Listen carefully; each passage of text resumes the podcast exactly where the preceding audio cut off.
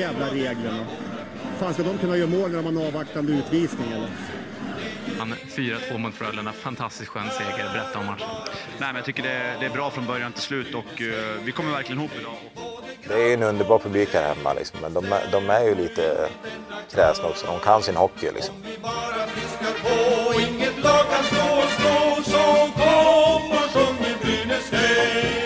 Vi alla vill må bra. Och välkomna ska ni vara till Brynäspoddens 118 avsnitt. Vi har en hel del att prata om. Det är både förlängningar på spelare och, eh, och faktiskt är det så att sist vi spelade in det här så har det presenterats ett tränarstab också. Eh, lite rykten som är väldigt självklara och sen har det kommit några nyheter från Brynäs IF. Men det kanske största för oss den här veckan är att vi har en gäst med oss. Sebastian Axelsson. Välkommen! Tack så mycket! Du Sebastian, du är från Umeå om jag förstår det rätt. Mm, det stämmer. Jag har bott här eh, hela mitt liv så att eh, Lövenstad. Lövenstad, härligt. Då är du kanske extra glad nu då att Björklöven inte gick upp? Eh, det, eh, det kan man väl lugnt säga faktiskt. Eh, första året som jag inte vill, eh, vill att Löven ska gå upp, så att eh, ja, spännande. och vi har också såklart den eh, gedigna göteborgaren Fredrik med oss. Ja, jag är alltid med känns det som. Härligt. Hur är stämningen hos dig Fredrik? Den är bra. Det har varit, eh, alltså som du sa, sen senast vi spelade in har det hänt väldigt mycket. Jag vet inte ens om jag har koll på allting, men eh, allting ska vi ta oss igenom så att eh, fram kommer det. Mm. Men jag tänker vi börjar lite med dig Sebastian. Mm. Du är en Brynäs-supporter sedan födseln säger du? Eh, ja. Är det, hur kommer det sig? Eh, nej men eh, arv från, eh, från eh, min far som eh, liksom fostrades i, i Brynäs, Brynäs överallt egentligen. Så att det, det blev ganska, blev ganska enkelt när man inte har någon val så att säga. Mm. Är det några kopplingar till Gävle då eller blev han brynäsare på distans? Inte alls, inte alls. Eh, han, eh, han kollade Brynäs i, i början när, när Brynäs var en helt annan plats än vad man är idag. Eh, så att, ja, därav, därav började det. Mm. Det där tycker jag är så coolt som en Gävlebo i grunden. Det är, det är så häftigt. Så nu är den här podden alltså både i Umeå och Göteborg vi tar nästan hela Sverige här. Ja, norr, norr väst och mellansverige. Vi behöver en skåning. och en kanske ännu längre norrut också. Ja. Exakt. Så, ja. Men eh, vi, jag tänker att vi är så här, vi går direkt in på, för det var faktiskt ett tag sedan som vi spelade in förra avsnittet. Vi är ju lite senare den här veckan eh, med veckans avsnitt. Eh, så det har ju skett en hel del. Eh, och förlängningarna är bland annat Theo Lindstein, Johan Larsson och sen har vi en nykomling med Anton Johannesson. Men ska vi börja med de förlängningarna? Alltså Lindstein hade vi ändå snackat lite om. Det är en perfekt eh, back att ta med sig hit till Hockeyallsvenskan och få fortsätta, låta honom fortsätta utveckla sig. Så den var väl inte jätteförvånad. Det är mest skitkul bara att han väljer att fortsätta med oss. Ja, nej men verkligen. En av, en av spelarna som man både, både har tänkt är rimlig, men även som man faktiskt vill ha kvar också. Det finns ju väldigt, väldigt mycket i hockey trots den åldern liksom. Så att, nej, känns jättebra.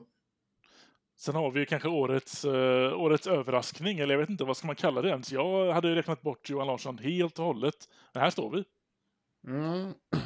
Vi hade ju fått lite vibbar på att han skulle stanna. Det stod faktiskt på bland annat Svenska fans Silly-sida. Eh, men samtidigt så blir det, det är ju så här, det är ju lite för bra för att man ska våga hoppas på det. Ja, ja. Eh, men här står vi. Han har skrivit på för Brynäs och eh, ja, det är egentligen helt sjukt. Det här är ju en kille som skulle kunna få kontrakt i vilket annat lag som helst. Det är så är det egentligen. Visst är det så. eh, det känns eh, extremt viktigt, men också, också väldigt förvånande. Trots att man fick lite, lite nys om det så var det väl ingenting man vågade riktigt hoppas på heller. Men eh, är otroligt bra.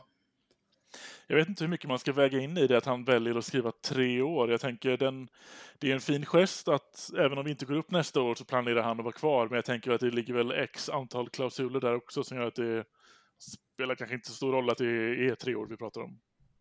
Nej, det är svårt att säga, men så kan det naturligtvis vara. Men jag tycker ändå att det visar ju på vilken eh, klubbhjärta han har. För jag menar, rent krasst, ska vi se Johan Larsson som en enskild spelare så är han ju alldeles för bra för Hockeyallsvenskan. Mm. Ja, men exakt. Eh, det är ju, och det, är ju, det blir ju ett statement, alltså när man skriver tre år när man har den kvaliteten i, i Sveriges andra liga. Eh, så att, ja, är väldigt positivt. Sen har vi ju en, eh, ska man egentligen det första riktiga nyförvärvet, ska man väl säga, Anton Johannesson. Jag tror att de flesta känner kanske mest till honom tidigare från eh, juniorlandslaget. Vad har ni för tankar kring denne unge back? Eh, ja, nej, men det ser jättelovande ut. Han verkar ha en uppsida som, som eh, eh kan behövas. Eh, fint inlägg också från, från föregående klubb när de la ut, la ut på deras sociala medier att, att han eh, Eh, fick gå till en så stor klubb som Brynäs, så det är, det är kul att se. Eh, men ja, nej, men det ser jättelovande ut. Också en leftare som har blivit ganska vanligt i Brynäs numera. Född 02, så att lovande. Han visade ju också på, jag tycker det är intressant att han visade ju på väldigt fina offensiva kvaliteter i Hockeyettan. Måste jag ändå säga, i alla fall poängmässigt. Eh, verkar vara en otroligt smart spelare. Eh, sen har jag faktiskt sett vissa forum att det är många som är lite skeptiska kring att man värvar från Hockeyettan och jag tror att det här är någonting man får vänja sig med den nya tillvaron som Brynäs är i. Eh, det är ju liksom, man har ju halkat ner i seriesystemet, så är det ju bara. Eh, men Johannesson tror jag är, kommer bli en fantastisk produkt jag tror att det är en spelare som har en fin karriär framför sig. Ehm, man har hört mycket lovord om honom. Hade inte han haft sin eh, enorma skadeproblematik som junior så hade ju inte han varit i vare sig Hockeyettan eller Hockeyallsvenskan idag, tror jag. Nej, så är det ju antagligen. Man får ju också se det som att vi, Alltså det här är ju en spelare på väg upp fortfarande. Sen, då får vi titta på oss själva. Är vi, vi är inte ett SHL-lag. Då hade vi tagit en spelare som var på väg upp från Hockeyallsvenskan. Nu är vi i Hockeyallsvenskan. Då tar vi en spelare som är på väg upp från Hockeyettan. Jag tycker att det är hyfsat logiskt. Mm. Ja, men det börjar ju se minst sagt uh, intressant ut om man tittar på det här laget. Det är ju, det är ju, man kan ju, man törs ju konstatera att Brynäs kommer ju vara ett favorittippat lag till kommande säsong. Ja, tyvärr, vill jag säga då. jag gillar inte den positionen, men, eh, men det lutar ju verkligen åt det nu. Vad tänker du Sebastian? Eh, jo, nej men det är ju... Eh, man har, man har ju satt stommen. Det är ju fruktansvärt kul för det första att, att eh, man blir ju man blir ju på något sätt varm när ja, spelare som Johan Larsson, spelare som Ölund, eh, Rudin och sådär väljer att, att stanna. Eh, sen är det ju lika viktigt att få in utifrån spelare som, som faktiskt kan och vill ta steget upp till SHL, för någonstans är det ju ändå det vi, vi måste gå för. Tycker jag i alla fall första året. Eh, så att, ja men stommen är satt. Eh, nu är det bara, nu är det bara att fortsätta ösa, så att säga. Och jag tänker ju liksom att tittar man på det här som en en, tittar man på helheten i, ja, den del av lag som man har just nu så ser man ju liksom att Brynäs är ju ett lag som verkligen satsar på riktigt för att komma tillbaka till SHL. Eh, det är bra signaler. Jag tror att det är, förutsätt eller det är bra förutsättningar för sportcheferna att faktiskt locka till sig bra spelare på hockeyallsvensk nivå. För att det visar ju någonstans ganska tydligt på att Brynäs är ett lag där man kan vinna i och man kan ju faktiskt vara med och skriva historia i den här föreningen. Visst är det så. Eh, och det har ju varit att vi i SHL har vi kanske inte varit den klubben som man, man helst har velat vara i senaste åren av förklarliga anledningar. Eh, I Hockeyallsvenskan när man väljer klubb så kommer man ju titta på Brynäs som ett, ett topplag. Eh, så att därav tror jag att det blir lättare att hitta, hitta spelare för den divisionen så att säga. Lite som vi har snackat om tidigare kring kring Manner, att han, att han liksom kunde ta med spelare, han kunde locka spelare med sitt, sitt namn och sin, sin meritlista. eh, till SHL-laget så kan ju vi ju nu, alltså tänk dig vilka namn vi skulle kunna knyta till oss nu när vi har Johan Larsson till exempel. Att han visar att han vill vara kvar i klubben även nästa år, det, jag tror att det kommer göra stor skillnad. Alltså för vilka spelare vi skulle kunna värva. Absolut, det är ju en eh, fantastisk eh, vad ska man säga, merit som, eller vad ska man säga? Ja, det blir ju lite det. Eh, ja, som Brynäs har, att eh, man visar att sådana här tongivande spelare faktiskt stannar. Eh, det finns extremt skickliga spelare, ska jag säga, på den här nivån som väljer att vara kvar.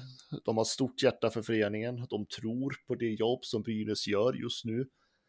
Och alla nämner överallt att syftet är vi ska tillbaka till SHL att det finns ändå en enad kraft bland spelarna kring det här och i själva stommen. Det är klart som sjutton att är du en spelare som har utgående kontrakt eller står och letar klubb och ser liksom att här, det finns ett lag i Gävle som faktiskt kommer storsatsa. Det är klart att du vill vara med där. Så att det, det, det förenklar ju och det är precis som du säger Sebbe att ja, men i SHL så var ju Brynäs väldigt lågt rankad om man tänker på statusmässigt kring klubbarna utifrån den historik som Brynäs har med sportsliga motgångar och tränarbyten och diverse. Och, men här nu är ju faktiskt Brynäs ett av de mest, eh, vad ska man säga, eftertraktade klubbarna att spela i, i Hockeyallsvenskan. Exakt. Ja, det kommer verkligen bli så nu. Det är kul, kul att få vara på den sidan av spektrat för en gångs skull. Ja, man säger ord om Brynäs som man inte har pratat om på tio års tid just nu. ja, exakt. Vinna fler matcher än, än förlora, så att säga. Är väl, är väl förhoppningen i alla fall. Ja, Brynäs har ju budgeterat för kvartsfinal, meddelar ju Håkan Svedman på den andra Brynäspodden Nedsläpp Brynäs som är gjord av Gefle Dagblad Arbetarbladet. Det tycker jag också är intressant. Brynäs budgeterar för slutspel. Det är liksom en offensiv budgetering kallar jag det för. Mm. Det har man inte gjort tidigare. Nej, det blir ju, man kan ju, man kan ju bygga truppen med, med mer spets så att säga. Det är ju, och det tycker jag som sagt helt rätt det är bara, bara att gå för det. Sen vet inte jag om ni har lyssnat på intervju med Håkan Sveba, men det jag också tycker är intressant är att de här spelarna som nu har valt att förlänga med Brynäs har också gått ner otroligt mycket i lön, eh, vilket också har förutsatt att Brynäs kan värva ytterligare spets utifrån, var min tolkning av det han sa. Eh, och eh, därför jag rekommenderar alla som lyssnar på det här och de flesta har säkert redan lyssnat på den, det avsnittet av Nya Släpp Brynäs. Men det är en bra intervju med Håkan Svedman. Så att jag rekommenderar där. Eh, men det är väldigt intressant för det visar ju ändå liksom på att eh, Brynäs skapar sin marginaler till att eh, på riktigt vara med och tävla om en SHL-placering nästa säsong. Jag tycker det är häftigt. Ja, problemet där blir väl bara att så vi inte hamnar i samma träsk igen som vi gjorde förra säsongen. För nu har vi ju samma personal där som, som har möjligheten till att värva spets. Då, då får vi göra det också. Mm. Ja, vi får, ju, vi får ju se tänker jag. Det här är liksom, det är ju samma stomme som eh, Brynäs hade när man åkte ur SHL.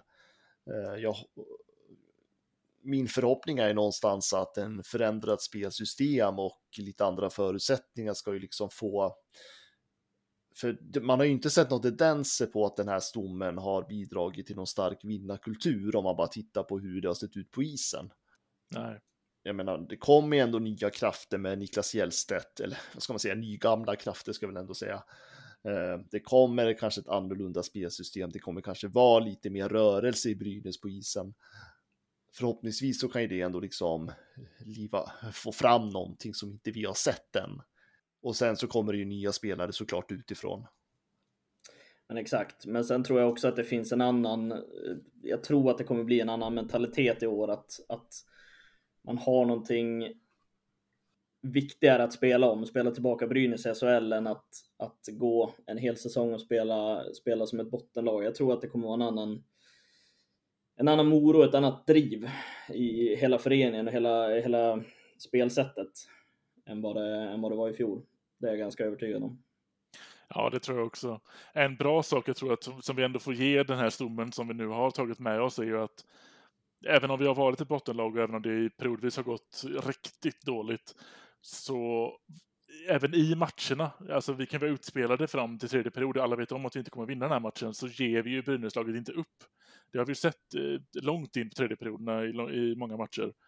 Att att ta med sig den liksom, viljan och det, den attityden. Eh, det tror jag kommer att ge en jäkla skillnad till de som kommer komma in i laget nu och ta med sig det in i Hockeyallsvenskan. Jag tror det kommer att göra skillnad över, över tid. Och en annan viktig sak som inte absolut inte folk får glömma, eh, självförtroende. Nu kommer Brynäs vinna mer matcher man förlorar. Man kommer vara som det ser ut just nu i alla fall, om man tittar på förutsättningarna, så kommer ju Brynäs att bli ett så kallat topplag. Man kommer vinna fler matcher, det kommer vara en helt annan självförtroende i gruppen. Bara en sån sak kommer kunna avgöra mycket. Jag undrar vad det kan göra med någon som Rudin till exempel. Ja, förhoppningsvis att han får till skyttet. Ja, exakt. det skulle vara eftertraktat. Men om vi, om vi går in lite på uh, tränarna. Niklas Hjellstedt, Ove Molin, Anders Karlsson. Ni får rysningar när ni hör det, va? ja, de här har vi snackat lite om tidigare här uh, i podden, så jag tänker att uh, här vill jag höra Sebbes analys på det. Eh, nej, men Ove vet vi någonstans vars vi har. Ehm, det, som blir, det som blir mest spännande utifrån, det är ju såklart Hjellstedt. Majoriteten av, av tiden i Schweiz har han ju varit assisterande. Ehm, får nu bygga lite eh, på egen hand så att säga med, med Ove och, och masken. Ehm, det ska bli extremt intressant att se. Det verkar ju vara en annan, annan fart i Niklas eh, visualitet på hur han vill se hockeyn ska se ut. Eh, Medan mannen var lite mer, eh, kanske inte lika, inte lika mycket fart. Så att, ja, det blir, det blir spännande att se. Det blir ju, ja, vi får ju vänta lite grann till, till träningsmatcherna drar igång för att se hur det, hur det ska se ut. Eh, jag har ju så eh, klara minnen från Niklas Hjellstedt för, ja det måste vara över tio år sedan nu.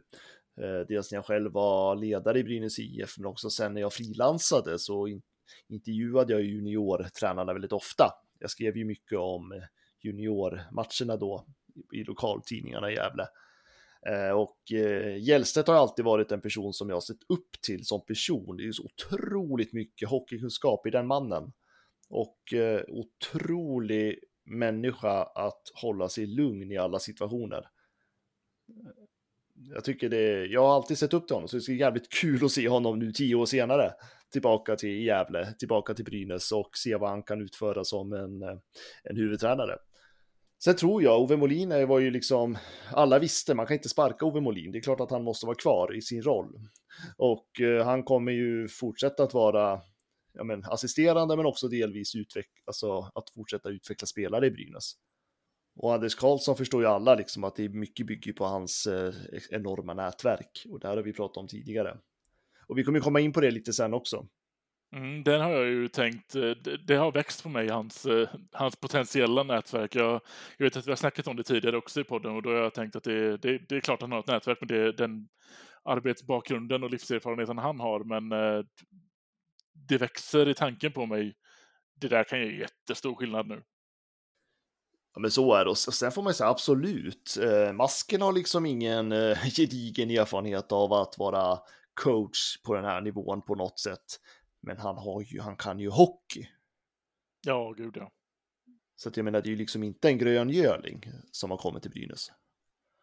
Och sen är det ju också att Anton Hansson är klar för Brynäs och eh, roligt tycker jag. Kul att man ändå fortsätter satsa på den typen av kvalitet Eh, kring sin eh, tränarstab. Eh, sen är det ju lite oklart kring hur hur det ska bli med målvaktstränare.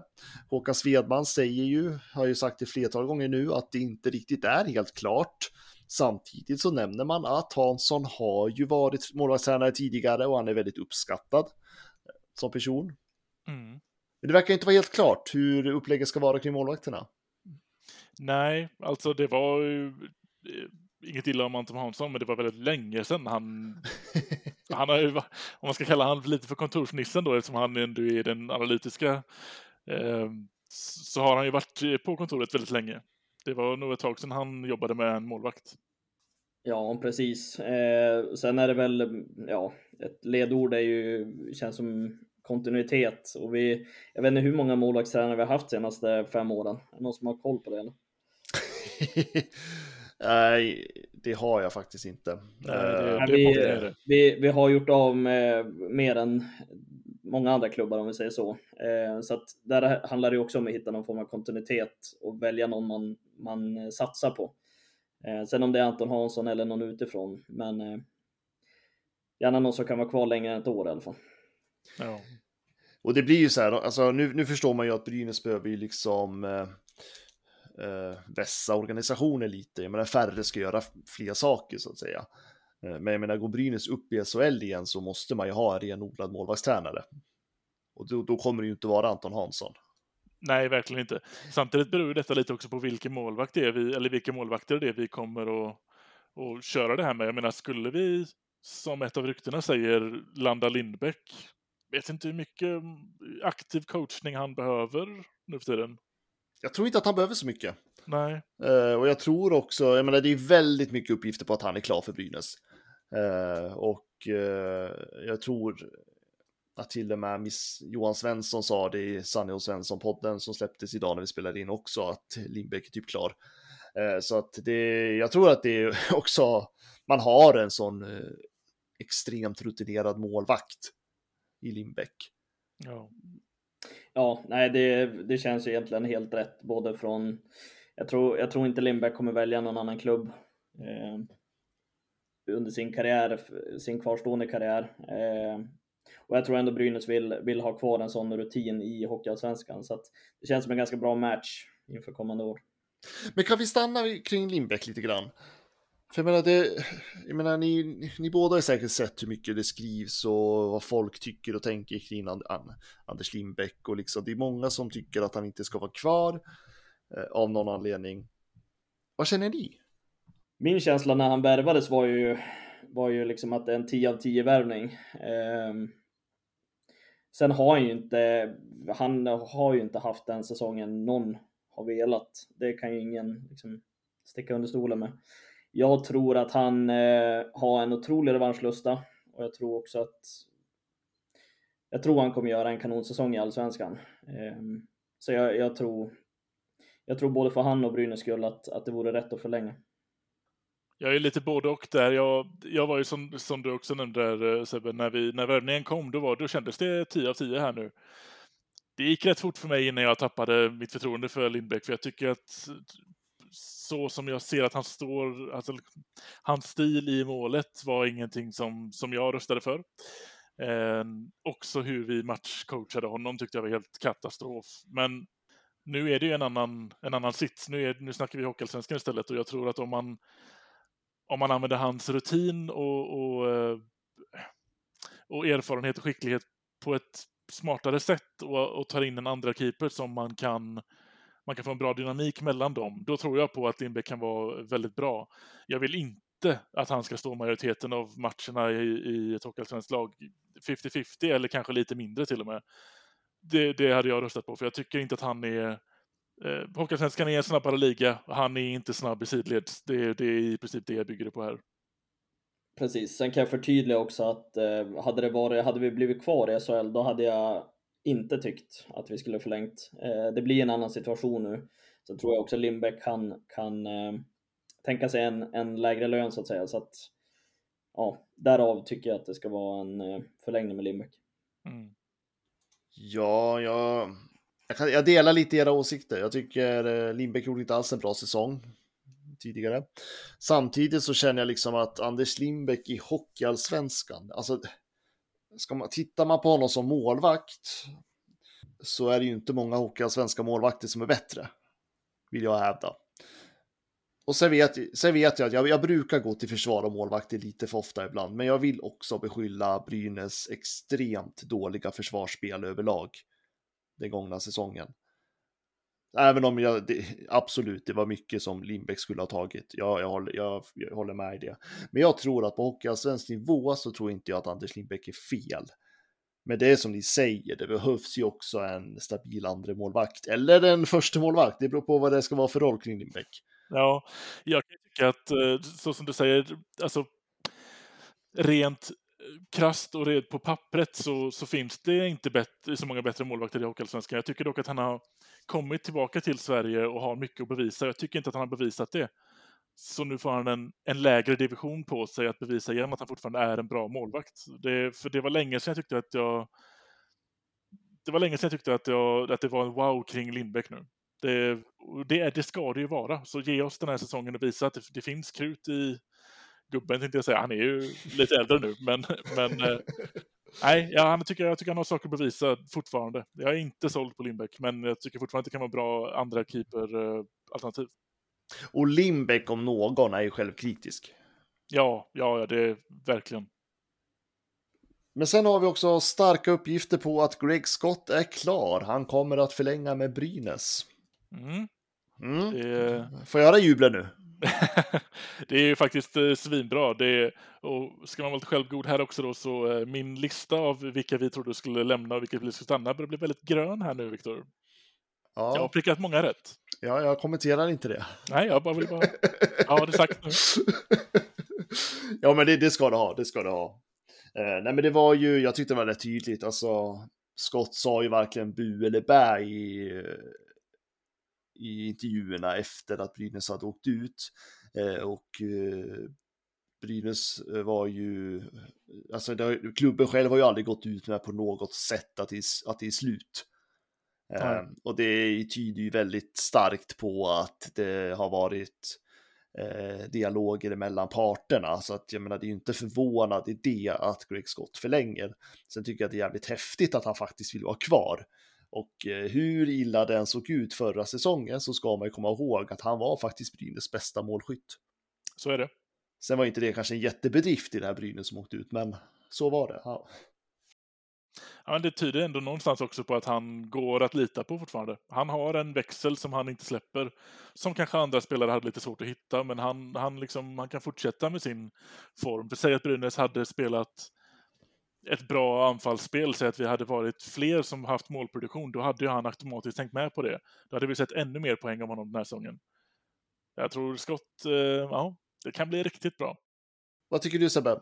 Nej, men eh, kan bara instämma. Eh, Scott är en av mina absoluta favoriter. Eh, dels för att han, han till skillnad från de andra, har ju ingen jävla koppling. Han är, inte, han är liksom från Kanada. Eh, så att, nej, jag tycker att det är fruktansvärt fint att se, vad blir det, åttonde säsongen ifall han skriver på igen då. Ja, är det så Eh, många nu?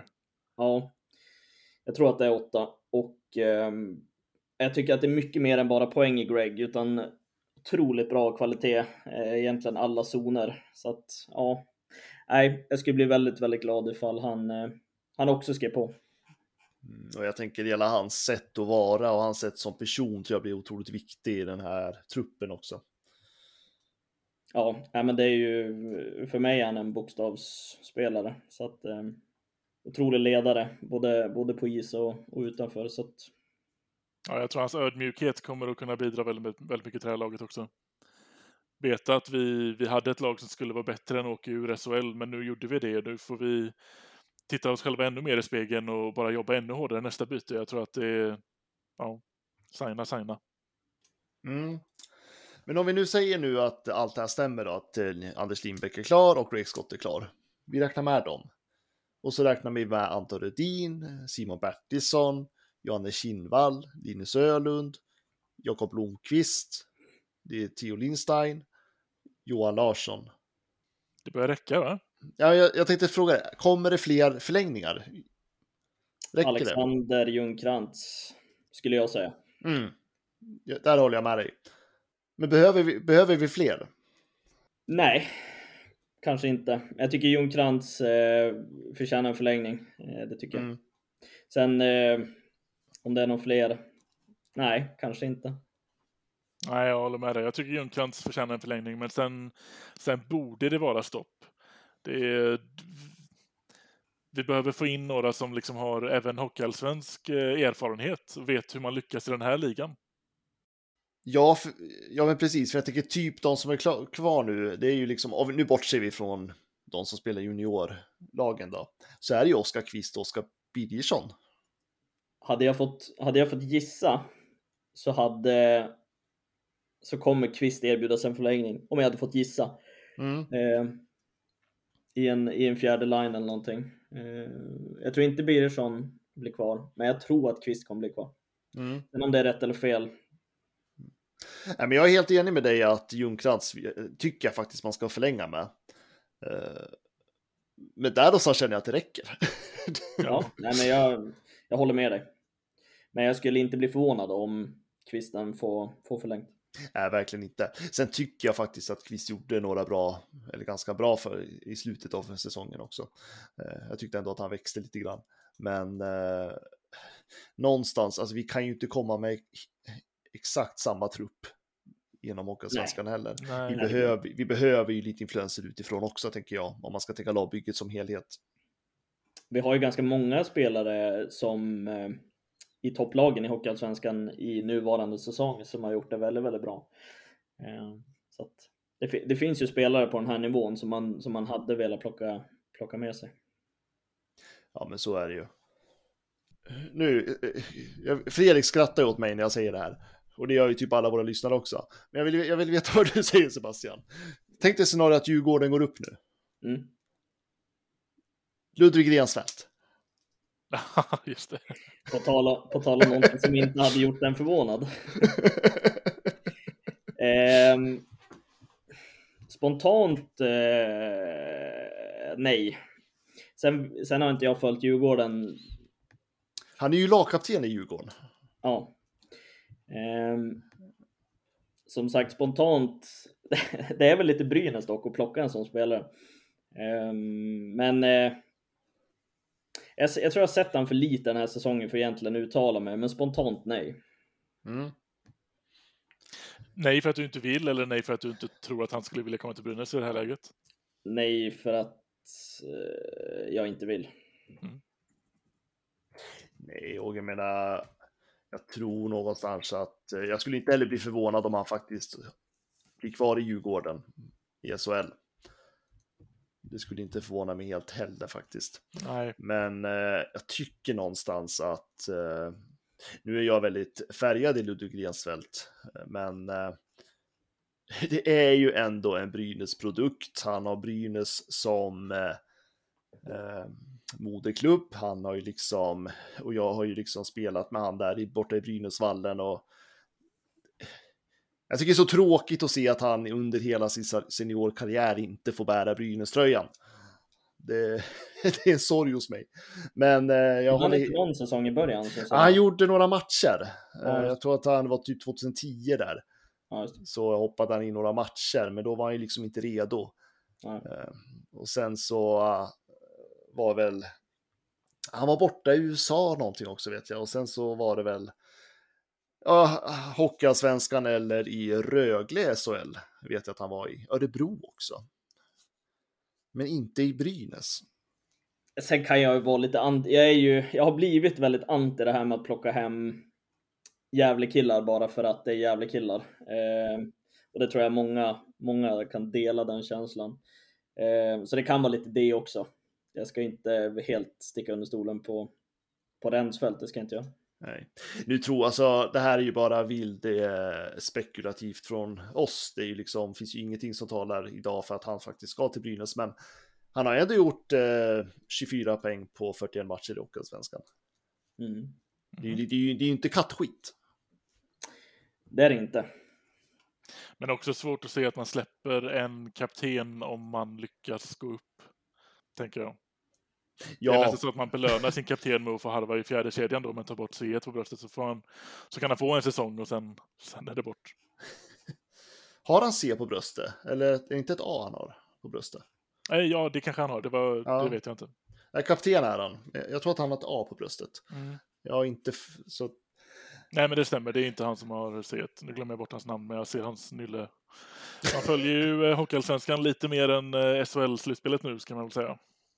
Eh, jo, jag har ju, eh, av förklarliga förklarar jag själv, följt, följt Björklöven ganska många år. Eh, och de har ju alltid spelare, i alla fall sen, sen eh, Kente kom in, så har de ju alltid spelare som man vill, vill ha eh, till Brynäs då. Så att eh, det finns spelare i toppen av Hockeyallsvenskan som hade varit riktigt spännande att få in. Mm. Ja, men Hockeyallsvenskan, det är ju en bra, det är ju en bra liga, det ska man ju komma ihåg. Jag menar topplagen där är ju, det finns ju många bra spelare i den ligan. Ja, nej men eh, vi, vi släpper Ensvält då, det var ni var inte helt sålda på min idé. Nej, men jag, jag tror som sagt jag är lite, jag vet inte ordet, men ja, jävla killar. Ja, men jag har märkt det där. Eh, nu kommer vi helt utan, men alltså. Jag menar, jag, alltså det, jag tycker jag ser mycket det i, kring sociala medier och ofta från folk som liksom bor lite utanför Gävle. Eh, som tycker liksom att ja, men nu får ni tänk nytt för någon jävla gång. Eh, liksom. ja, men, och jag menar, jag förstår ju det, för att jag, någonstans är liksom det här med klubbhjärta betyder ju sak ingenting. Utan det som betyder är att du ska ha det bästa laget på isen. Ja. Jag menar, jag menar, titta på Växjö, det finns ju ingen jävel som står med klubbhjärta där. Nej. Nej, men så är det ju. Kvalitet det- går före. Ja, men så är det. Det med klubbhjärta, det, alltså det är ju... Sen är det ju såklart fint att det är spelare som ändå brinner för föreningen, absolut. Men ibland tror jag faktiskt att eh, stjälper mer än hjälper. Att man har de här extra känslorna för en klubb. Ja, så kan det vara. Men så att eh, jag... Så jag, jag förstår, jag förstår det där, eh, den kritiken. Och någonstans så, det bästa är väl om det finns en mix, tänker jag.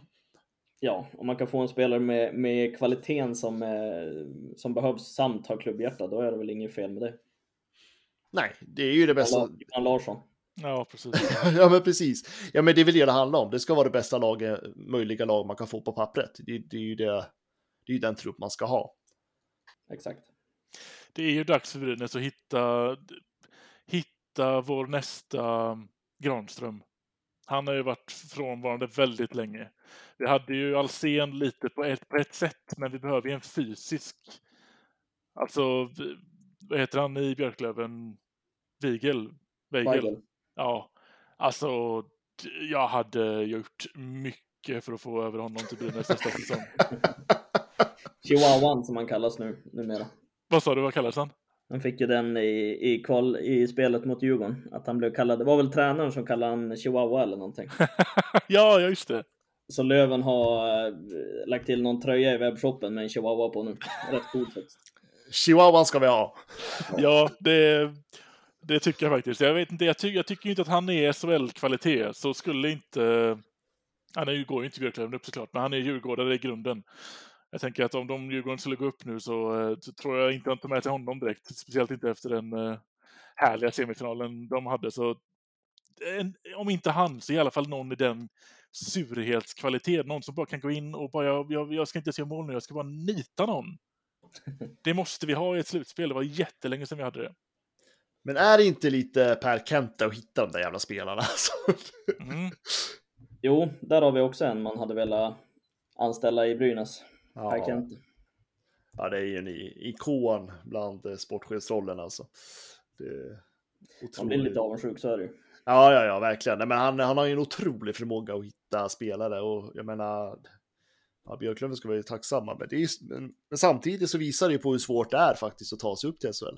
Ja. Björklö, Björklöven är ju ett jättebevis på det och Modo inte minst också. Även om de har en bra chans nu då, eller möjlighet. ja. Sen har ju båda de klubbarna haft lite otur med, med corona-säsonger och så vidare. Men, men helt klart, Modo har väl varit nere i, jag vet inte hur många år. Nej. Samlat Skellefteå-försvar, Jakob Silfverberg. Men vilket mål han gör! Vilket mål han gör, Jakob Silfverberg! Nu har han gjort flest mål i en SM-finalserie i ett SM-slutspel genom tiderna. Men vilket mål han gör! Och senaste nytt kring den sportsliga organisationen är ju att Brynäs har tagit fram ett så kallat advisory board. Eller ja, ska vi kalla det sportråd på svenska? Det, det låter klokt. Jag förstår inte varför man ska hålla på med de här engelska uttrycken ibland. Jag stör mig lite på det där. Det är för vår kär, allmänna kärlek till NHL. Ja, men så är det absolut. Nej, men som sagt, det är ett sportråd där eh, som en, en grupp personer som ska bestå av olika e, med olika erfarenheter och kompetenser aktivt bidra, vara rådgivare till den sportsliga organisationen. Och de ska också ha den långsiktiga strategin i fokus. Vad kände ni när ni läste, läste den här nyheten? Ja, det första jag tänker är att den, eh, det, är fint, det här är en sån sak som är fint på pappret. Lite får jag ändå säga att här är man ju väl lite politiskt skadad. Man hittar ett problem och så tillsätter man en utredning eller tillsätter en nämnd eller någonting för att gå in på djupet. Jag, jag känner att det känns nästan som att det är den svenska modellen. Ehm, jag vill veta vilka det är som ingår i den och en, en tydlig eh, agenda för vad det är, alltså lite mer detaljerat praktiskt. Hur jobbar man? Hur ska man eh, ta någonting framåt? Jag kan Mm. tro att det är en, eh, det är en Jag kan, säga, jag kan säga vilka som ingår i just nu, för det står Mm. nämligen. Det är Anders Masken Karlsson, surprise, surprise. Mm. Eh, Stig Salming, Mhm. och sen har vi då Oskar Åkerlund. Brynäs presenterar honom som idag en NHL-scout för Columbus Blue Jackets. Ja, men då tycker jag att man är inne på rätt sak. Alltså Salming Mm. är Jag är inte klar för- här nu, jag är inte Nej, klar här nu. vi har också den allas vår käre Tommy Sjödin Ja, och Anders Bäckström. Och det ska komma in fler personer vad jag förstår, men det här är de som är klara just nu. ja, då vill jag ångra det jag sagt tidigare. Jag är positiv till det här. Jag tycker att det här var bra namn, det här, för det är en blandning av liksom nutida, nutida skicklighet i scoutingen, eh, lite historia i vilk, vilka Brynäs är, alltså i, då tänker jag främst på Sam, Salming. Och Sjödin vill, vill, blir man ju alltid glad av. Mm. Ja, Sjödin är ju en av mina absoluta favoritpersoner.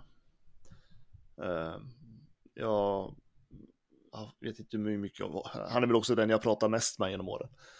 Så att, eh, nej men jag blir glad. Nej men, eh, alltså, påminner inte det här, alltså sportråd har ju Brynäs haft tidigare. Och rekryteringsgrupp har vi haft tidigare. Mm. Min första tanke var liksom så här, vad har vi inte gjort det här förut? Mm. Eh, Men jag gillar ändå, för någonstans får man ju tänka liksom så här, jo, vi har haft dylika grupper till och från i Brynäs hela historia. Vi kan gå ända hela vägen till Ture Wickbergs dagar så hittar vi sådana här grupper. Eh, Men alltså idén är ju någonstans att Brynäs ska ta tillbaka sin, alltså att organisationen ska ju äga sin egen identitet. Mm. Eh, Vilket jag tycker är liksom, om man ska se som en konkret lösning så är ju det här i alla fall en lösning. För att jag menar, redan eh, Micke Campese pratade ju om det här problemet i Brynäs och det nämnde han ju till och med i den här podden. Ja. Att Brynäs har liksom överlevt i alla år tack vare att det är enskilt starka individer som kommit och gått i klubben. Är personer som har byggt upp en framgångssaga, men så snart de har lämnat Brynäs så har liksom allt bara fallerat. Mm. Det om liksom. Ja, det har ju liksom inte funnits en bas. Det finns ju liksom ingen riktning att gå efter. Och jag menar, tittar vi på de här äh, bara de senaste åren så ser vi ju liksom hur brutalt dåligt det kan gå. För den här Brynäs har ju pratat om att hitta en ident- identitet i typ tio års tid och det har bara gått värre och värre och värre och värre. Mm. Man har väl i princip tappat sin identitet i jakten på sin identitet. Ja, ja, faktiskt. Och jag menar, och det, och det är väl som, jag, och jag tror att Håkan Svedman är inne på väldigt bra saker här när han säger att, jag menar att, eh, jag menar han lägger ju inte skuld på någon, men han säger ju ändå i flera intervjuer att Brynäs, alltså huvudtränaren har kanske haft för mycket att säga till om i kanske för många frågor. Mm. Jag tänker på liksom Peter Andersson som valde ut hela sitt team och allting och det kraschlandar. Då kommer Mikko Manner, byter spelsystem helt och det kraschlandar. Och jag menar, tittar vi på, och- och det här tycker jag är intressant, för tittar vi på Skellefteå, de har ju ändå sedan 2013 bytt tränare åtta gånger. Och trots det så har de bibehållit samma struktur och samma grund Ja. och är ett av lagen som spelar flest SM-finaler i modern tid. Så jag tror på idén och jag gillar att vi ändå har en konkret lösning. Sen om vi kommer se någon resultat, det är ju en annan fråga. Ja.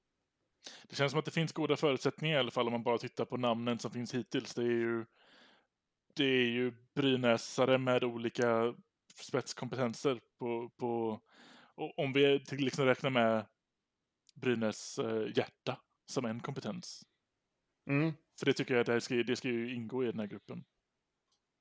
Ja men alltså någonstans, och det, det här oroar mig, att jag menar sådana här grupper, det, det kan ju låta jättefint om det presenteras idag, men det här är ju någon grupp som måste bestå över tid. Sen kan det absolut bytas ut en eller två personer till och från så, men det måste ju finnas en rejäl kontinuitet i en sån här grupp om de ändå ska säkerställa att Brynäs över lång tid framåt jobbar utifrån de strukturer som föreningen själva väljer ut. Så jag, jag, det, jag kan tycka att det, det, är ganska skört om man tänker efter. Mm. Men det är i alla fall en konkret idé. Ja, det är en början. Ja. Och det känns som att en sån här grupp också får man ju ge, eh, behöver ge lite tid för att utvärdera. Eh, svårt, att, svårt att säga något innan, innan man ser frukten av det. Ja men absolut, och jag tänker det här är ju liksom, jag menar, vi pratar ju nu att Brynäs ska liksom äga sin egen spelidentitet, sitt egen filosofi, sin eget system. Vilket gör att nästa sportchef som kommer efter Johan Alsen ska inte kunna styra och ställa precis som han vill, utan han ska, han ska följa de ramar som finns i Brynäs IF. Mm. Precis som nästa huvudtränare och så vidare och så vidare. Ehm, jag menar, och att bygga upp en sån grej, det gör du ju inte på en säsong. Det gör du inte på två säsonger, det gör du inte på tre säsonger. Det tar ju, det tar ju tid att sätta en kultur. Ja, risken vi löper dock med en sån här typ av grupp, om den skulle bli liksom för eh, inflytelserik eller för, för stark i sin sätt, är ju att det kan ju skapas grupperingar även där. Så snarare att jag tänker att även den här gruppen ska stå för kontinuitet, men inte för mycket kontinuitet. Det är nästan som att man får sätta ett maxtak på hur länge man bör få stanna i den här gruppen. Eh, men med ett långsiktigt tänk. Jag tänker liksom ja, men fem, sex år, sen kanske en i alla fall, en eller två behöver bytas ut. Jag håller faktiskt med dig i det. Men sen är det ju också, alltså någonstans, för jag menar, Brynäs skriver ju ändå på sin, eller Håkan Svedman säger på Brynäs hemsida ska jag väl säga, eh, att det här är liksom en del i Brynäs IF strategiska plan. Och jag blev, jag nog var den enda som jublade över att jag läste strategiska plan. Så här skittråkigt begrepp, men så otroligt viktigt i en organisation. Och jag tänker, sätter man tydliga målsättningar, tydliga ramar, tydliga strukturer som också är uppföljningsbara, så kan man ju, även om det byts ut lite folk, så kan man ju ändå följa upp det här arbetet utifrån den vision man har satt. Ja, precis. Och då skapar man ju ändå en, alltså en stabilitet och en struktur i sitt arbete. Och då, och då kan man ju ändå, för även om, inte vet jag, Stig Salmingel och Tommy Sjödin och Anders Bäckström lämnar om två år, så ska ju de nytillkomna och ändå se liksom, okej, okay, man har gjort det här, vi ska hit, då vet vi, då vet vi vad nästa steg ska vara. Mm. Men det handlar ju om att sätta någon modell och en kultur. Jag menar, det här tar ju tid. Och, det, och därför måste man ju kunna följa upp varje grej man gör. Så att det inte börjar spreta. Och det här har varit Brynäs problem i, ja, sen 77 typ. ja men seriöst, jag, jag kollade bakåt. När var Brynäs bra över tid? Ja. Sen 77. Nej, den informationen vill jag inte ha. Nej, någon kan ju såklart hävda att 90-talet eh, var rätt bra med några bra år sportsligt. Men det var ju också år där det var katastrof i föreningen. Ja, det var ju också kval. Det var också kval. Men det var två SM-guld och det var ändå några bra sportsliga år. Men en arbetsmiljö och en ekonomi helt åt helvete. Mm. Och interna maktkamper och konflikter. Och så har det sett ut i Brynäs. Hela tiden i omgångar. Den enda långsiktiga som jag skulle faktiskt vilja kalla för strategisk plan som Brynäs har haft sen Ture Wickberg fanns i klubben. Det är ju morgondagens Brynäsare. Ja, just det. För den idén satte man vid 2000 utifrån de extrema svårigheterna Brynäs hade kring sin ekonomi. Det var ju allt ifrån att Brynäs vart ju anklagad för skattefiffel och diverse. Ja, det var skit. Men från 2000, där satte man idén, visionen. Sen började man jobba. 2012 så kom, skördade man frukten av det. Mm. Niklas Bäckström var den första, såklart, produkten. Men 2012 så fick vi SM-guldet. Sen dog ju det där efter 2015 någon gång. Ja, och i princip alla som vi skördade frukten med tappade vi också 2012. Ja, ja, ja. Ja, men det var ju för att vi inte följde upp den. För 2012 så hade Brynäs en likvärdig juniororganisation som Skellefteå hade. Skillnaden är att Skellefteå har fortsatt med det än idag. Ja. De har behållit sin filosofi än idag. Brynäs, vi tappade det helt.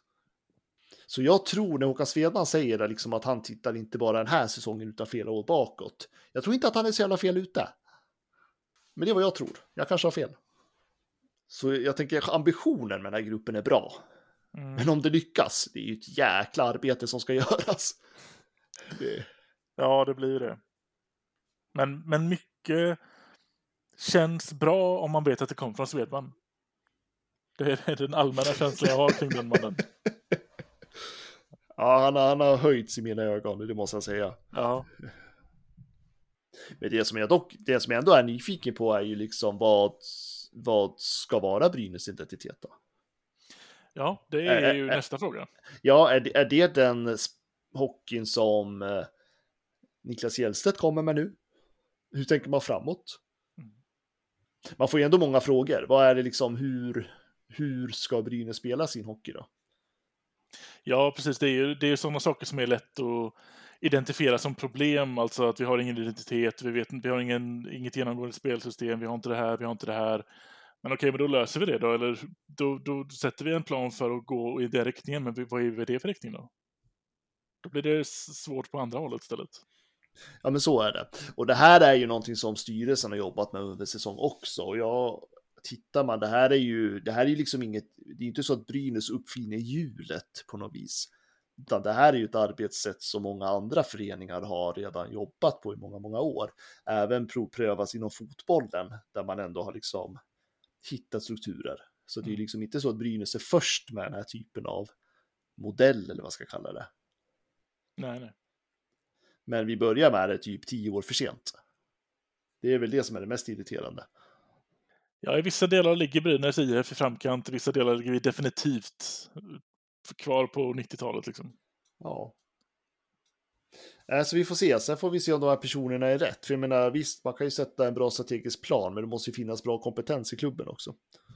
Ja. Men hockeykunskap finns i föreningen, alltså det är ju ingen tvivel om den saken.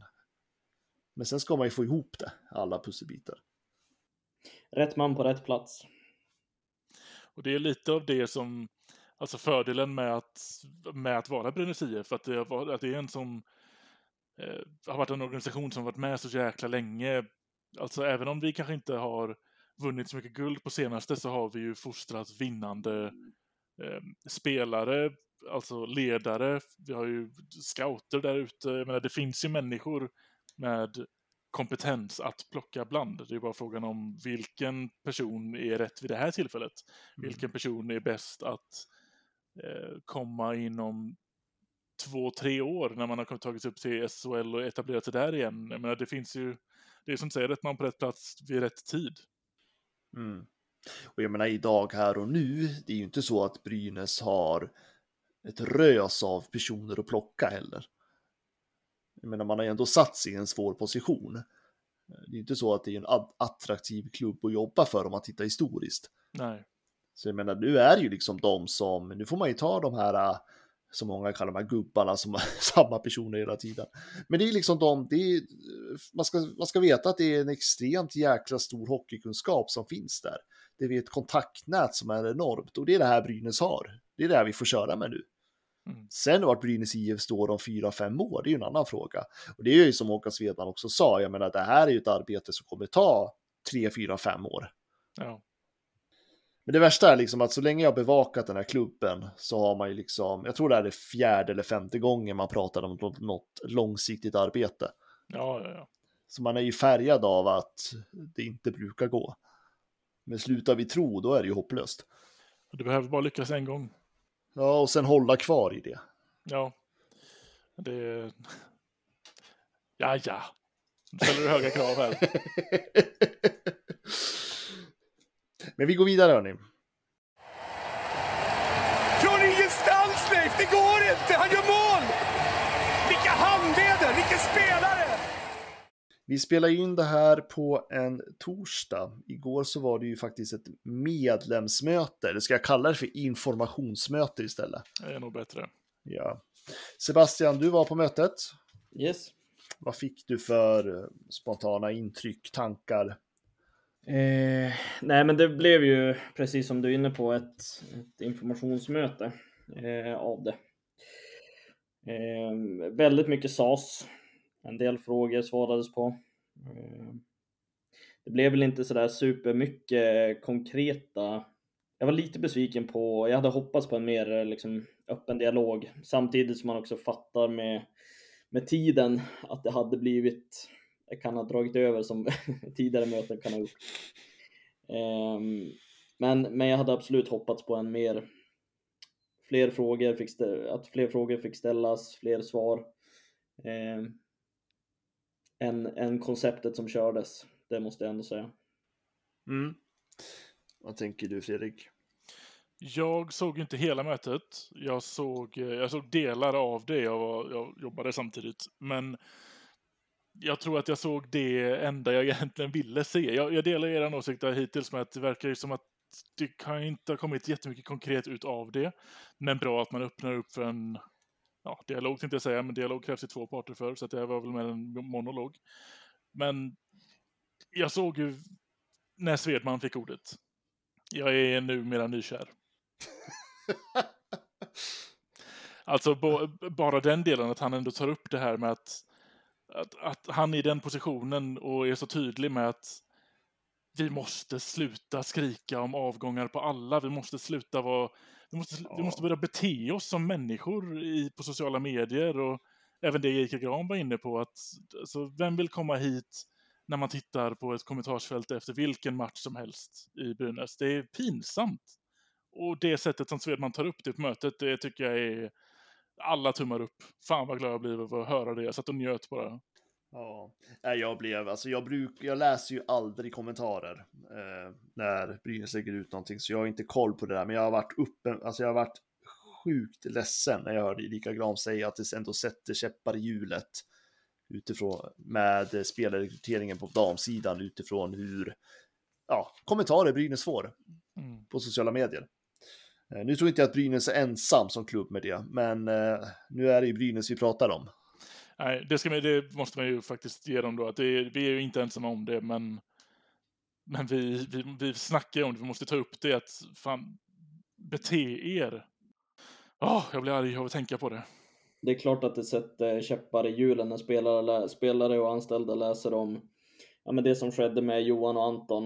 Eh, det är klart att någonstans dras gränsen och sen i ett kommentarsfält får man ju också faktiskt bete sig, precis som ni är inne på. Eh, förstår till 100% mångas frustration, men någonstans kan man uttrycka det betydligt bättre. Ja. Och jag kan också, det var ju, det var ju vissa kommentarer där också som var ja, hopplösa, om jag får säga det så.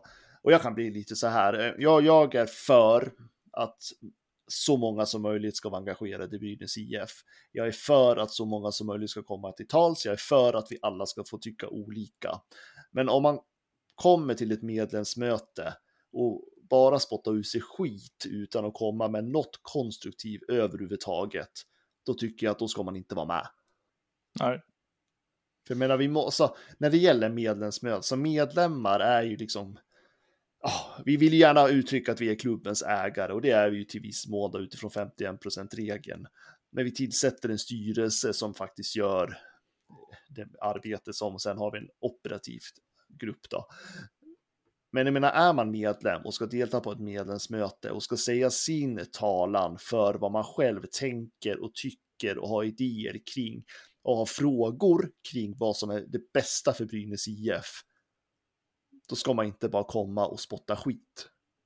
Då kommer vi... Eh, men det är min egen personliga åsikt. Ja, nej, alltså jag, jag ska inte gå igång för hårt på det här, för det här är en stor fråga för mig med hur människor beter sig på internet i allmänhet. Men alltså alla egentligen, vill jag tro då, kan känna saker. Jag kan också känna så här, fan det där var droppen, du ska ut imorgon, vill jag inte ens att du är kvar i den organisationen.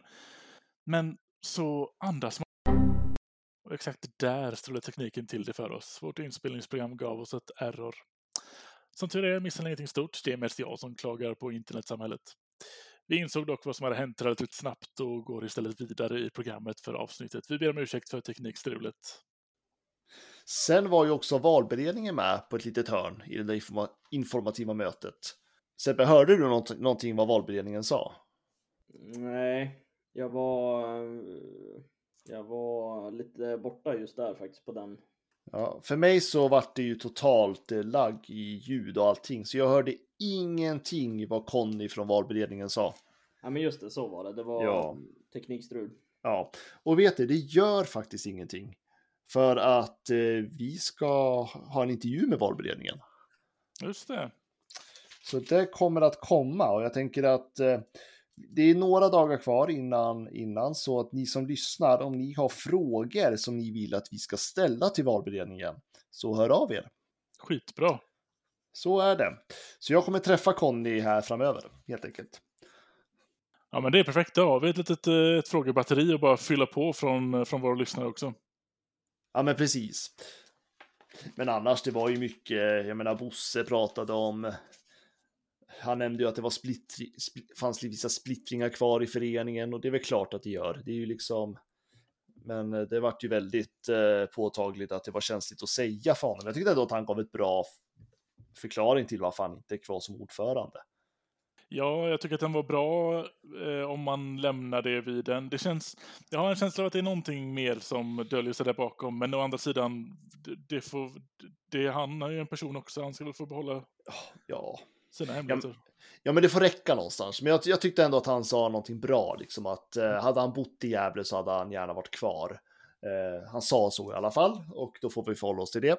Eh, jag, jag satt och tänkte på, det var ju någon, eh, gud, nu försvann namnet helt, men eh, för länge, för hundra år sedan när eh, nu, nu är det gästrike historia här, men när Sandvik flyttade sitt huvudkontor så var det ju en före detta vd som beklagade sig för han sa ju att man ska ju bo nära sina skor- skorstenar. Ja, Eh, Jag tycker att eh, det var väl lite det Bosse var inne på. Det behöver vara en ordförande som är med, som är aktiv, som är nära, jobbar nära föreningen och ha den tiden. ja det är ett eh, bra argument. Jag tycker ändå att det är, det är tillräckligt argument att vi ska förstå att det, det funkade inte så som han hoppades och ville och det gjorde det inte och då får vi acceptera det. Mm, mm. Ja, men det låter ganska, ganska rimligt också som ordförande att man, att man är i närheten så att säga. Ja, framförallt i den sits som Brynäs är i, tänker jag. Jag menar, det behövs göras ett stort styrelsearbete, precis som det behövs göras ett stort operativt arbete. Eh, Men jag tänker vi, jag ska, vi ska fråga lite med valberedningen kring det också, tänker jag. Eh, Så, ska jag ta Mm. fram. Eh, Nej, men annars var det väl inte så mycket att säga om det här så kallat medlemsmöte. Alltså jag tycker man borde, man borde ha döpt det till informationsmöte och sen så skulle man ha bjudit in till ett annat möte i så fall, i och med att det inte finns så mycket tid. Eh, Ett möte för frågor, alltså ett fråge, frågestund. Jag tror att man hade sparat eh, mindre frustration, eller jag tror man hade fått mindre frustration utifrån om det hade, om det hade varit som du säger. Ja, man skulle ha kallat informationsmöte för medlemmar. Och sen skulle man ha bjudit in till en frågestund i så fall. För jag fattar ju, jag fattar ju varför man inte fick ställa frågor på något sätt, för det skulle ju ta 500 år, alltså flera timmar innan vi skulle bli klara. Och jag förstår att man inte vill hålla på så länge. Det var ju ett späckat schema från början. Det var ju det. Och eh, så att jag tycker att eh, man skulle nästan ha satt det i två etapper då, i så fall. För då skulle man ju kunna tänka att nu har ni fått den här informationen av oss och det är här vi kan gå ut med idag. Och så får medlemmarna smälta det i någon dag och sen kör man igen frågor. Exakt. Låta, precis, återigen andas, låt det smälta, komma med någonting konstruktivt dagen, veckan, någonting efter. Så man får tänka igenom eh, hela flödet också. Tror vi att det kommer något mer möte innan årsmötet eller blir det? Oj, Jag tror inte det. jag tror faktiskt inte det heller. Men jag hoppas det. Eh, Det har ju gjorts ett möte närmare årsmötet också tidigare. Eh, Så att eh, jag hoppas det och jag tänker att finns det en sån stark eh, förfrågan efter det så tror jag inte att det är helt kört för medlemmarna att få till det. Men då får vi fan bete oss. Ja. Vad tror du Sebastian?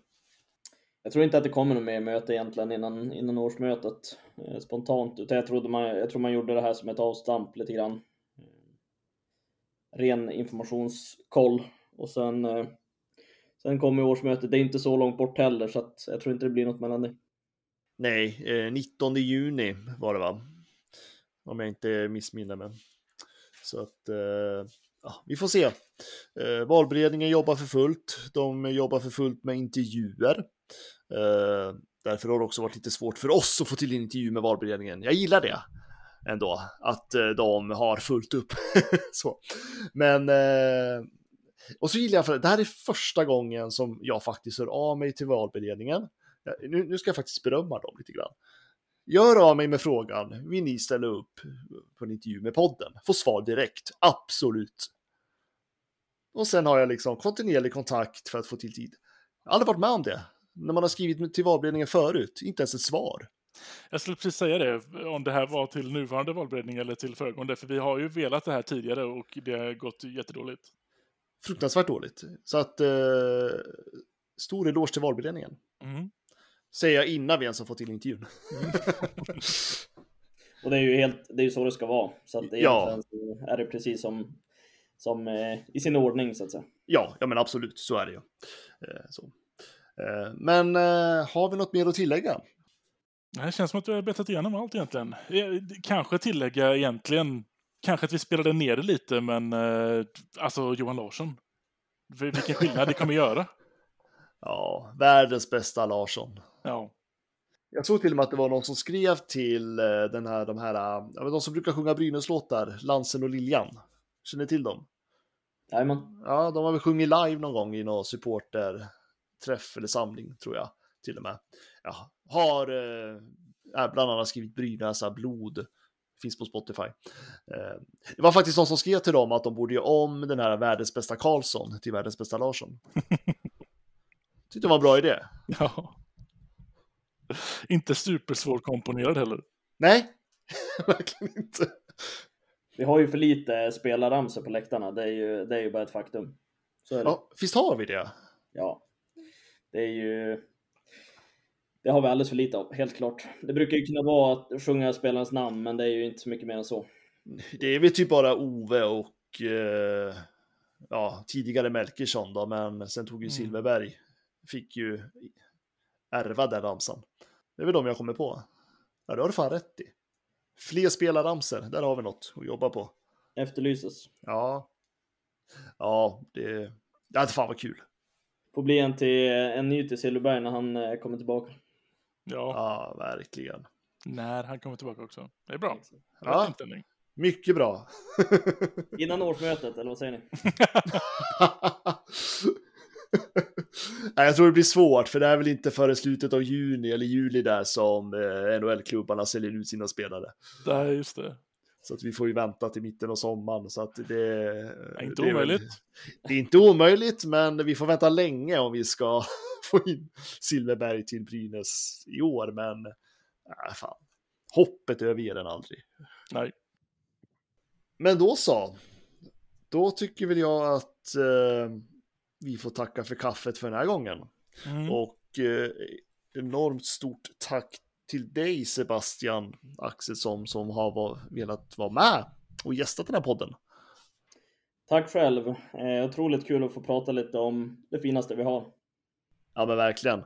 Och eh, vi får väl se om det blir fler gånger som du är med och gästar. Eller hur utvecklingen blir framöver. Så vi behöver, vi, vi blir bra med lite eh, nya infallsvinklar. Jag tror folk börjar ledsna på oss Fredrik. Ja, men lite. Vi, ibland skiner vi till, men jag tror att eh, vi behöver någon som piskar oss ibland. Ja, vi börjar bli trötta nu. Vet du. Nej då, nej då, skämta bara.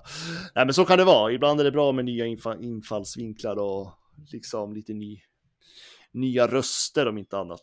Ja, Så, så att, men eh, stort tack till dig Sebastian och tack till dig som har lyssnat och på återseende. Skellefteå-försvar, Jakob Silfverberg. Men vilket mål han gör! Vilket mål han gör, Jakob Silfverberg! Nu har han gjort flest mål i en SM-finalserie i ett SM-slutspel genom tiderna. Men vilket mål han gör! Från ingenstans, Leif! Det går inte! Han gör mål! Vilka handleder! Vilken spelare! Ja, han överraskade oss allihopa, och inklusive Joakim Eriksson med det där skottet. Fruktansvärt hårt skott och snabbt anlagt. Kolla, poff! Första Ja, det- krysset. Men allvarligt talat, Leif Boork, du håller på med hockey i 600 år. Hur skjuter karln? Hur skjuter han? Han skjuter väldigt bra, han skjuter väldigt hårt, han skjuter väldigt pricksäkert. Alltså, han gjorde ett väldigt bra byte här före i powerplay. eh, där han vann några individuella prestationer. Och nu är det precis som att han bestämmer sig för att nej, det här har varit så jäkla dåligt så nu måste jag liksom göra något avgörande själv och så kommer det skottet. Han har ju ett av elitseriens absolut bästa och hårdaste och snabbaste skott. Leif, eh, visst var det mål? För de, de ringer Ja, på ja, nu, ja. men visst Ja, var den ja, inne? ja. Det, det har ju repriserna i någon mening visat. Men de ska ringa för säkerhets skull. Här kommer Sören Persson ut och dömer mål, ja.